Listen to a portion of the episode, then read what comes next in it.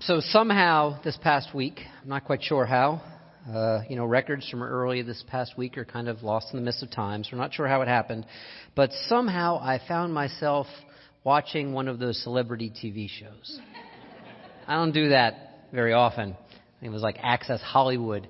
And they were talking about uh, this thing that maybe you've heard about before, this uh, detoxification. Yeah? Okay. So some of you do that, and from time to time I kind of, you know, bring an extra level of mindfulness to what I'm eating and the energy in my life. And uh, this was about a specific kind of detoxification if you are a uh, seven figure per movie earning movie star. Um, and there's this place out in the hills of Southern California where you can go. And it's interesting, as they listed off all the ingredients, I thought, wow, this sounds wonderful. We all could use this, right? So, you know, every day there's yoga good. Every day there's, um, I think it was 1,400 calories restricted diet, but made up of all organic vegan food grown right there on the grounds of this retreat center, this spa. Good. Every day you have a scheduled nap. Oh my God, what would it be like if there was a nap scheduled? By the way, cultures that actually have a siesta, those are the elevated and advanced cultures. They recognize the necessity of the nap. This, you know, Protestant work ethic nonsense stuff, we got to question that. And so, yeah, all these individual wonderful elements. Well, they could all be yours for the price of only uh, $7,500 per week. And at the end of the interview, which again, for some reason, I stuck with, um,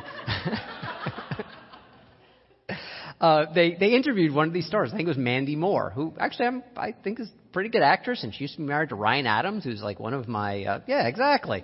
Um, you know, she's like pretty cool, and and she had this glow, this look about her, and she said, "I am I am totally renewed." I'm totally renewed. And I thought, if it takes that threshold and it takes that price to be renewed, and this is the image that's being conveyed to us, and maybe we see the same image when we're, you know, if we go to Whole Foods and we see all the images there of the yoga and lifestyle magazines, and everyone looks perfect and happy, and they haven't had a pimple in 25 years, and everyone looks totally fine. If that's the threshold for renewal, the rest of us are totally screwed, right? There's something about that, this, this access being, you know, it, it's like we don't, we don't qualify somehow. And so today, as I bring this Renew message series to a close that Reverend Lee and I have been doing since mid September, I wanted to share a different image of renewal and what renewal can look like. As so many of us celebrated so deeply last week when we were together over in the gym and took that opportunity to do that Dia de los Muertos, Day of the Dead, the real meaning of Halloween, All Souls Day, and we took that time to grieve collectively. We that, remember there's profound opportunity for renewal for all of us, regardless of how old we are, regardless of where we are in our lives, when we face the basic truth of who we are. And so, in finishing this Renew message series today, I wanted to kind of bring it back home Bring it back to the heart. And even more specifically, bring it back here to our bodies, to this very moment. The truth about us, about you know many of us, most of us, and from what I can tell, all you folks here, I've talked with a lot of you, we got these great, big, wonderful, imaginative brains, don't we? And they can do some incredible things calculations and constructing worlds and living imaginatively. And that's really, really cool part about who we are. And those big, active, sometimes overactive brains, well, they can be unhappy time travelers too, right? Space travelers. Many of us can spend, if not the majority of our lives, a significant part of our lives time traveling to things that have already happened time traveling in the future to things that we think are going to happen, very often with a sense of guilt or shame or fear or I could have or I should have and why didn't I and raking ourselves over the coals and then looking forward with a sense of escape or a sense of fear to what's going to happen. And the truth is our time traveling minds can totally, totally snare us. Allow us to miss the only place in which renewal can really happen, which is right here and right now, and with these bodies. These imperfect, beautiful bodies we all have. See, uh, if any of you recognize this, I'll put one hand up. I forget that. I'll, I'll put two hands up for, for this, just to let you know where I'm coming from. I have the habits of a ruminating brain. Any of you maybe have the habits of a ruminating? Okay, I see a bunch of hands up here.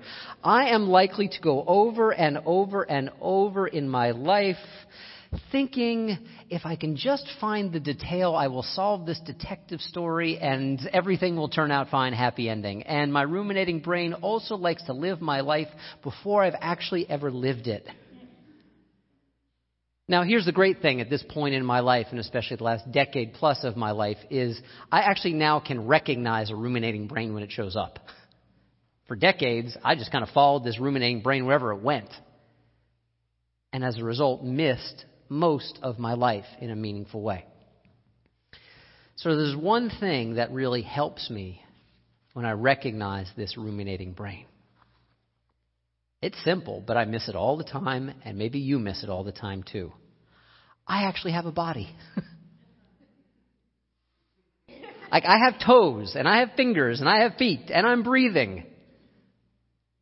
I have a body. Huh which is one of the reasons that when I have weeks, like I sometimes do, I've been honest and open from this pulpit before. Depression is part of my life.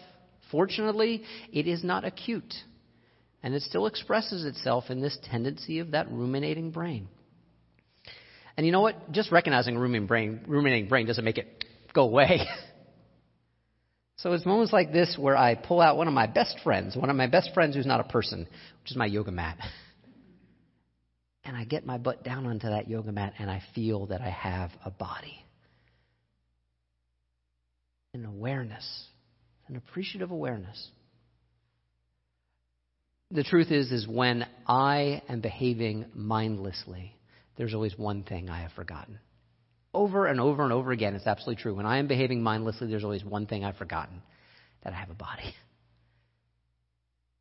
And remembering I have a body brings me back and wakes me up. It helps me remember, however I'm feeling, that here I am. I mean, so far today, maybe your body has time traveled away from here, excuse me, your mind has time traveled away from here eight times, ten times, fifteen times, maybe it's calling attention to it right now. You're like, oh, I was in Paris in 1922 good place to be, you know. Uh, or, you know, maybe with Schenectady in 1977. Maybe a little less, uh, nothing wrong with Schenectady, folks. Um, but here's the thing great way to come back. Feel yourself seated right here. This breath, this moment, this is really the only moment we're guaranteed. Absolutely. This is how we're here. I love that in the in the Jewish scriptures there's this particular phrase, this question that God poses. Uh, shows up in like the life of um, uh, Abraham, a whole bunch of the, like the, the big names in the Hebrew Scriptures. And again, this is not my understanding or experience of God, so I don't think this is literally true, but the inner truth is absolutely true. It's one of the truest things I know. God, who is understood to be omniscient and omnipresent and all powerful, asks a question that theoretically isn't God already supposed to know the answer to. Where are you? Like, you know, playing within that story, playing with the rules according to that story. Shouldn't God already know that? And yet, all the people that in the Hebrew Scriptures God is interacting with who get asked that question respond, Hineni, in the Hebrew. Here I am. the logic of the story is actually, I think, that God already knows, according to that story at least. God wants us to know that we're here. That's what the story is about. That the invitation coming from this universe is, are we here? That's what makes all the difference. Not in some disembodied way, not in some philosophical way, not in some metaphysical way. There are all kinds of religious and spiritual schemes to escape. Come back here, and to come back home is to give our answer to what uh, Richard Rohr, the wonderful Catholic contemplative, says. And he comes from a tradition that has a really specific teaching about the afterlife. He says that the core spiritual question of our time is not, is there life after death? The core question of our time is there life before death? And that is true for all of us. And it's a question we can only answer, it's a question we can only renew if we learn to come back home to here. There are so many reasons, so many reasons that I have absolutely no judgment of for why sometimes we are not here. Sometimes it has to do with great pain. Sometimes it has to do with great stuckness. Sometimes it has to do with trauma. Sometimes it has to do because our lives have just simply been difficult. So some of you know the name uh, Ta-Nehisi Coates. Yeah, one of the most powerful things I've read in Atlantic Magazine uh, about a year and a half, two years ago, called The Case for Reparations, making a very specific, from my perspective, airtight case for the fact that black Americans have always been treated different and been treated less. He also wrote a book, a book called Between the World and Me, that are his life instructions handing off to his son, 15 year old son, Samori letting him know both the perils and promises of Ta-Nehisi's life as his dad, and also wishing for ways that his son would thrive, as all loving parents wish their children to thrive, and in the context of recognizing that he lives in a black body in a society that I'm not talking individually, folks. Please recognize sometimes those of us with white skin, we get so defensive and, no, that's not true of me. That's not. No, please, we live in this culture. What Ta-Nehisi asks us is please let go of our white fragility and embrace the capacity for white vulnerability of recognizing deep, difficult truths about the society that if we recognize them, we may actually finally be able to heal from things that have dogged us for centuries and have been centuries in the making.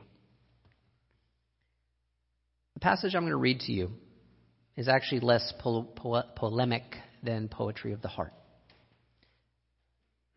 and is Ta-Nehisi talking to his son, who's 15 and is about at that age where pretty soon he's going to be leaving home. You know, or maybe he'll be going to college soon. And the author writes We are entering our last years together. And this next line, oh, this, this gets me. And I wish I had been softer with you. Your mother had to teach me how to love you to kiss you and tell you I love you every night. Even now, it does not feel like a wholly natural act so much as it feels like a ritual. And that is because I am wounded. That is because I am tied to old ways, which I learned in a hard house. It was a loving house, though, even as it was besieged by its own country. But it was hard. I'm going to tell you, my life experience is not Coates' experience. And as a man in this culture, I recognize that. All the ways in which masculinity gets frozen by the image of invulnerability or strength. And all the ways in which many of us as men are walking around pretty damn wounded. Hardening our hearts and hardening ourselves and not being able to reach out to those people who are, in fact, there for us each other. To harden the heart, it is missing life. And what I also love about this passage is notice how physical it is. That love is expressed with the body. There is no such thing as the abstraction of love that is still love. It doesn't exist. It's one of the reasons that I love in the Christian scriptures where they talk about the signs of the Holy Spirit. They talk about a whole bunch of virtues. They talk about love and joy and peace and gentleness and kindness and generosity. And I would ask you, how do we know that love and peace and joy and kindness and generosity show up in our lives? They show up between our bodies. taking away those interpositions between the world and you and me, and helping us remember just what we celebrate in that new member ritual and welcome that we are connected. So, uh, I got a little secret for you here. Can I tell you a little secret? Stop recording this. No, I'm kidding. Here's a little secret I'm going to tell you. I kind of love the Trinity. I kind of love the not as metaphysics, not as the only way to understand God, but as metaphor and poetry. As different ways to understand the energy of the divine. God, the creative force. Notice I didn't say God the Father. I left that image, if I ever had it, a long time ago. But God, that creative energy, you know, honestly, I have so little need to define that anymore. I can just let that rest. Because if something is supposed to be everything and then we make that everything into something, then it's no longer everything. You get that? Maybe I'll try it sometime. So I can let the identity of God rest. Jesus. I love Jesus. I just don't think Jesus is the only key that unlocks the door of existence. Ah, but the Holy Spirit. Spiritus. The breath. The indwelling presence of the divine around us, within us, within me, within you, within all of us. Folks, I, I gotta come out here and tell you, I mean, I could define myself in so many different ways spiritually. Many of you have been around for a while know that I draw a lot from Buddhism. It has healed my heart. It has healed my body. I draw a lot from the 12 steps, from a Jewish culture and a Jewish heritage. But I got to tell you, the quickest way that I could kind of sum up my spiritual identity is this I am a Holy Spirit Unitarian Universalist. I think actually many of us are. That flowing, being here quality of presence that is never an abstraction. We can only take one breath at a time, and then we can take the next breath. Which is why the Holy Spirit commands, and I use that word in quotes, but not really.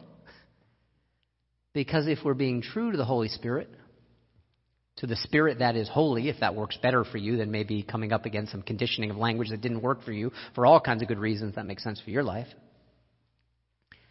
The Spirit that is holy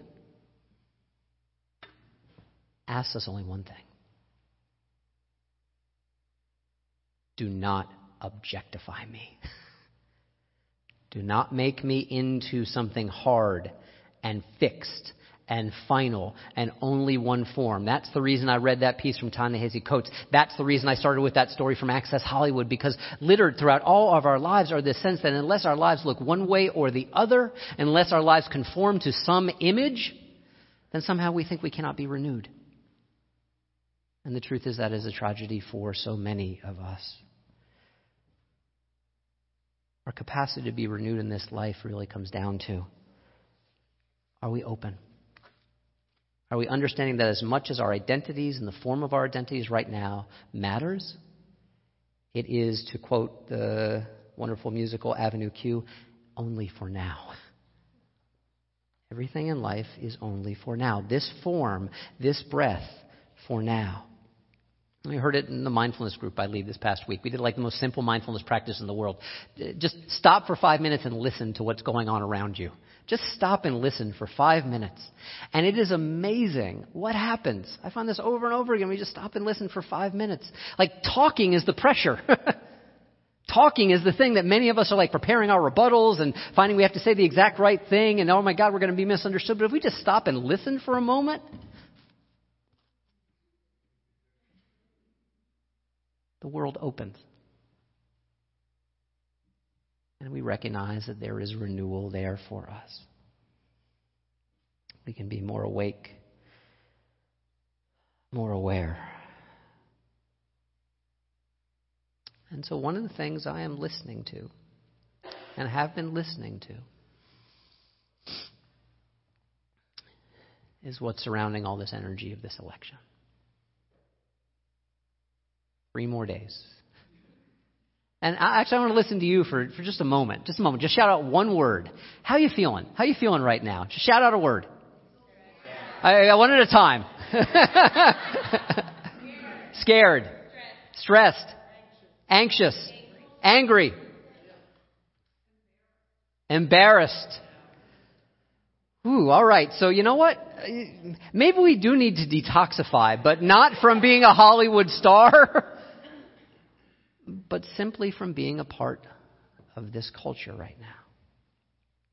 I will tell you that this is not a product of my ruminating brain, my ruminating mind, the worry that I have, because it's really not about me. I have deep worries and deep fears, and they're not about me. I am a white, cisgendered man who has never wanted for anything materially my entire life. I am straight. My marriage has always been recognized by law. And I am worried. I am worried about the lives and the bodies of the women I know and the women I don't know. I am worried about what will become of the homes and the marriages of the LGBTQ people I know and those I don't know. I am worried about those whose skin is darker than my own. I am worried about those who express their prayer life and their spirituality in ways that mark them as different from the way I do. The problem, right, does not lie with the difference that people are different from each other. The problem lies in how we construct those differences and make other people a threat. There is, because of great fear and great anxiety and great change, tremendous cruelty in this land right now. And cruelty that is expressed against bodies that look different than my own.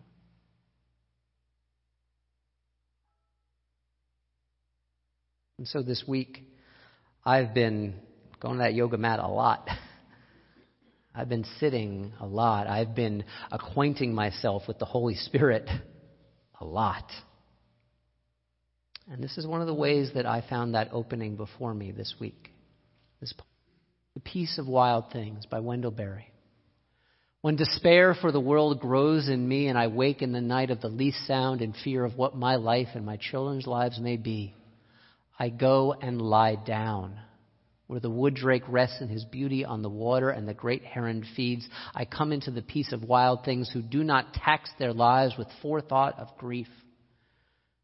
I come into the presence of still water, and I feel above me the day blind stars waiting with their light. For a time, I rest in the grace of the world and am free.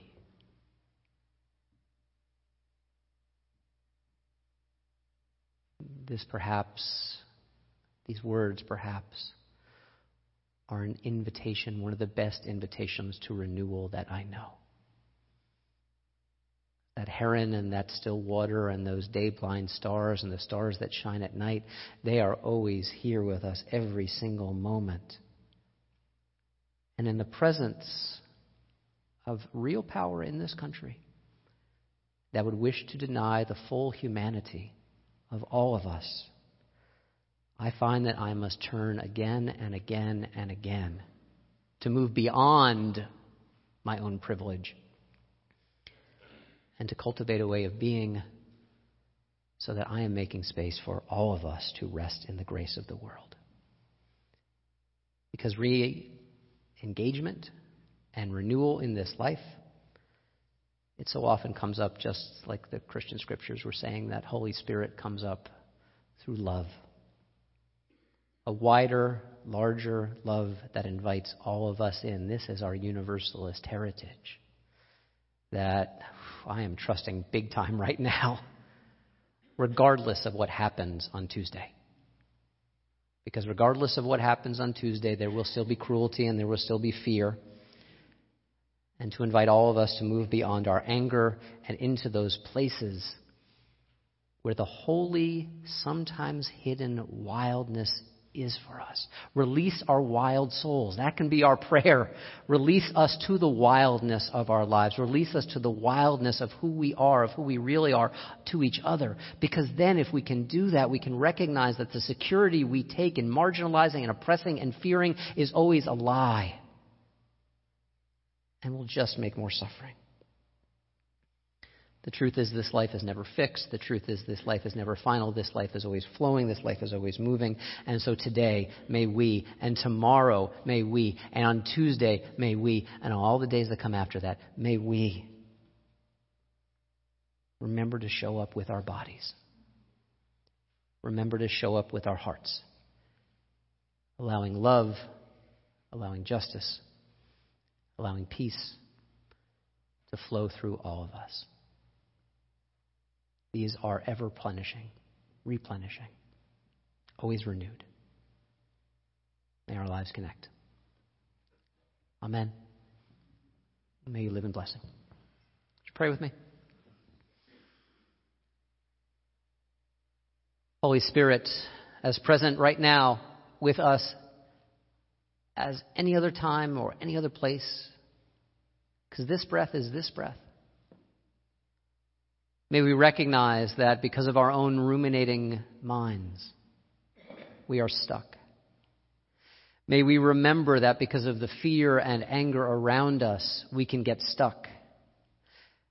And so may we recall this presence that life was born with movement, life was born with delivering. The very first life echoes our lives. And from this, we can give birth to all of the life that comes.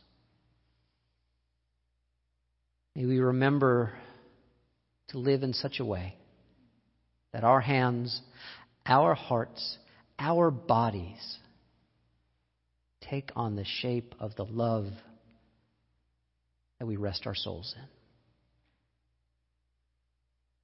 Amen.